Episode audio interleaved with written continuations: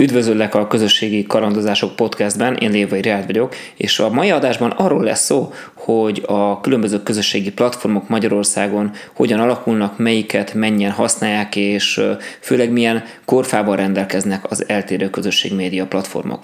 Az adatok, amikre építkezik ez az adás, illetve azok a cikkek, amik megjelentek a blogon a témában, azok az NMHH 2018 évvégi kutatásából származnak, és ennek segítségével nézzük meg, hogy mi az öt legfontosabb közösségi hálózat, és mi az öt legfontosabb üzenetküldő platform Magyarországon. Ha a közösségi platformok közül először a közösségi hálózatokat nézzük, akkor a sorrend az a következő. A Facebookot követi a YouTube, a harmadik helyen az Instagram van, utána pedig két magyar az Inda Video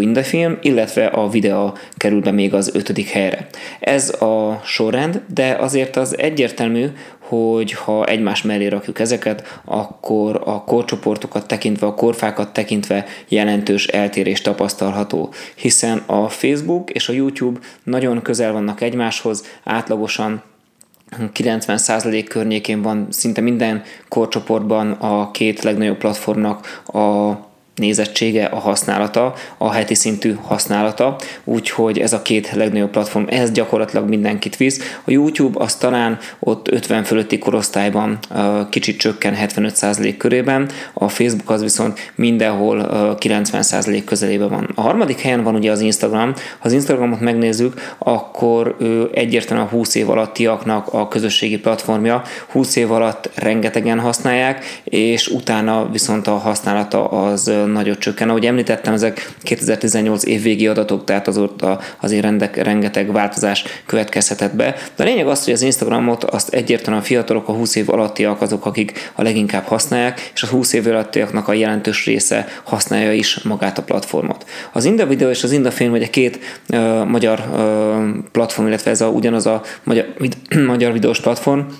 illetve a videó az, amely az ötödik helyen levő magyar videós platform. Ezek is meglepően sok felhasználóval rendelkeznek, hiszen a videó a negyedik helyen levő platform 20 év alattiak köréből 40% környékéről indít, és utána csökken a felhasználói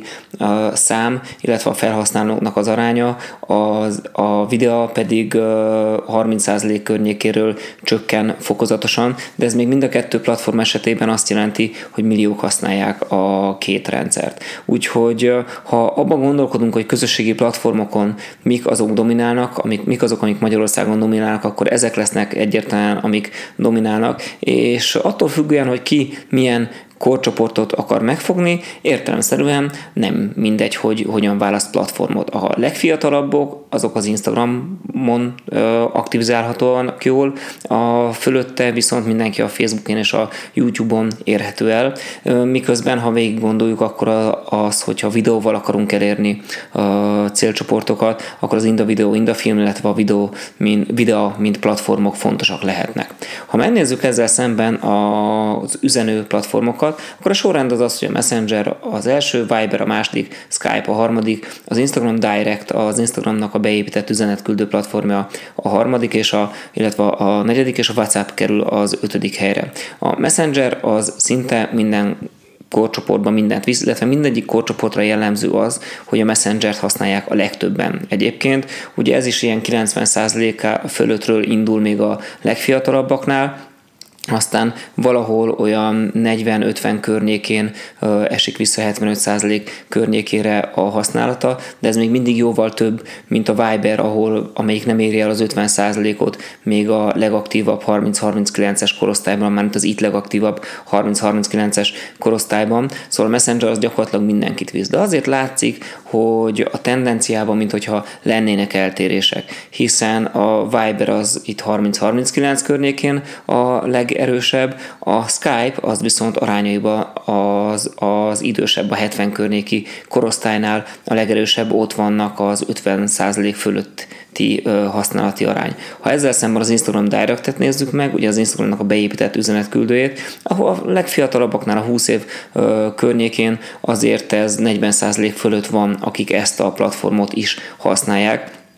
Úgyhogy ez is egy izgalmas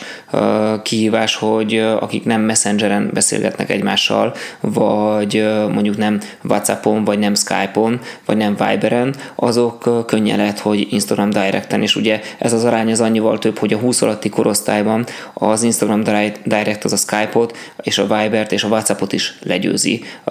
Azt a Skype-ot és azt a Vibert is egyébként, ami összességében nagyobb felhasználói arányt jelent, mint mondjuk az Instagram Direct. Aztán itt van az ötödik helyen a WhatsApp, amelyik Magyarországon messze nem olyan erős, mint bizonyos régiókban, bár az ötödik helyre futott be a közösségi üzenetküldő platformok között, de a használati aránya az 25% van, 25% alatt van minden korcsoportban. Úgyhogy ez is azért azt mutatja, hogy az üzenetküldő platform, az platformnak a világa az nagyon vegyes, nagyon sokfajta üzenetküldő platformot használunk, aminek nyilván megvannak a hátránya is a személyes kapcsolatokban, de egy izgalmas képet vetít előre olyan szempontból, hogy mi van akkor, hogy amikor majd a Facebook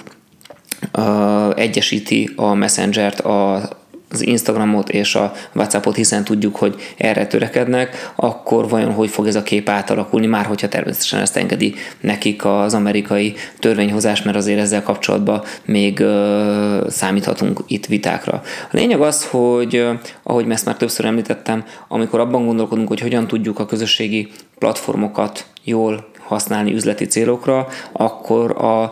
YouTube, Facebook, Messenger hármasból, ugye akár az Instagramot, ha még mellé veszük ebből a négyesből, azért érdemes egy kicsit kilépni, és érdemes megnézni, hogyha új embereket kell elérnünk, vagy ugyanazokat az embereket kell többször elérni, akkor mennyi plusz lehetőség van abban bizonyos korcsoportoknál, hogyha elkezdünk másik platformok felé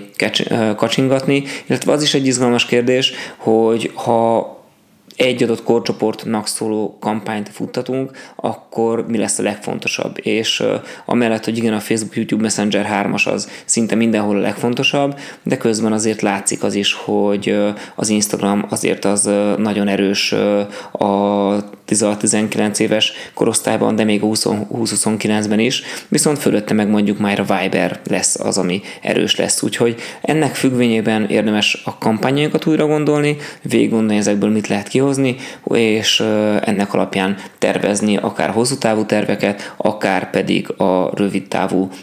mondjuk hirdetési kampányainkat. Ez volt a közösségi kalandozások podcastnek az első dedikált ilyen adása.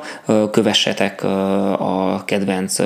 podcast csatornátokon, ami jelen esetben a Spotify-t jelenti, és az iTunes-t jelen pillanatban ebből tudtok válogatni, illetve a cikkben, illetve ebben a podcastben elhangzott adatokat pedig meg tudjátok nézni a közösségi kalandozások blogon több grafikával, és köszönjük szépen az NMHH-nak, hogy ilyen részletes adatokat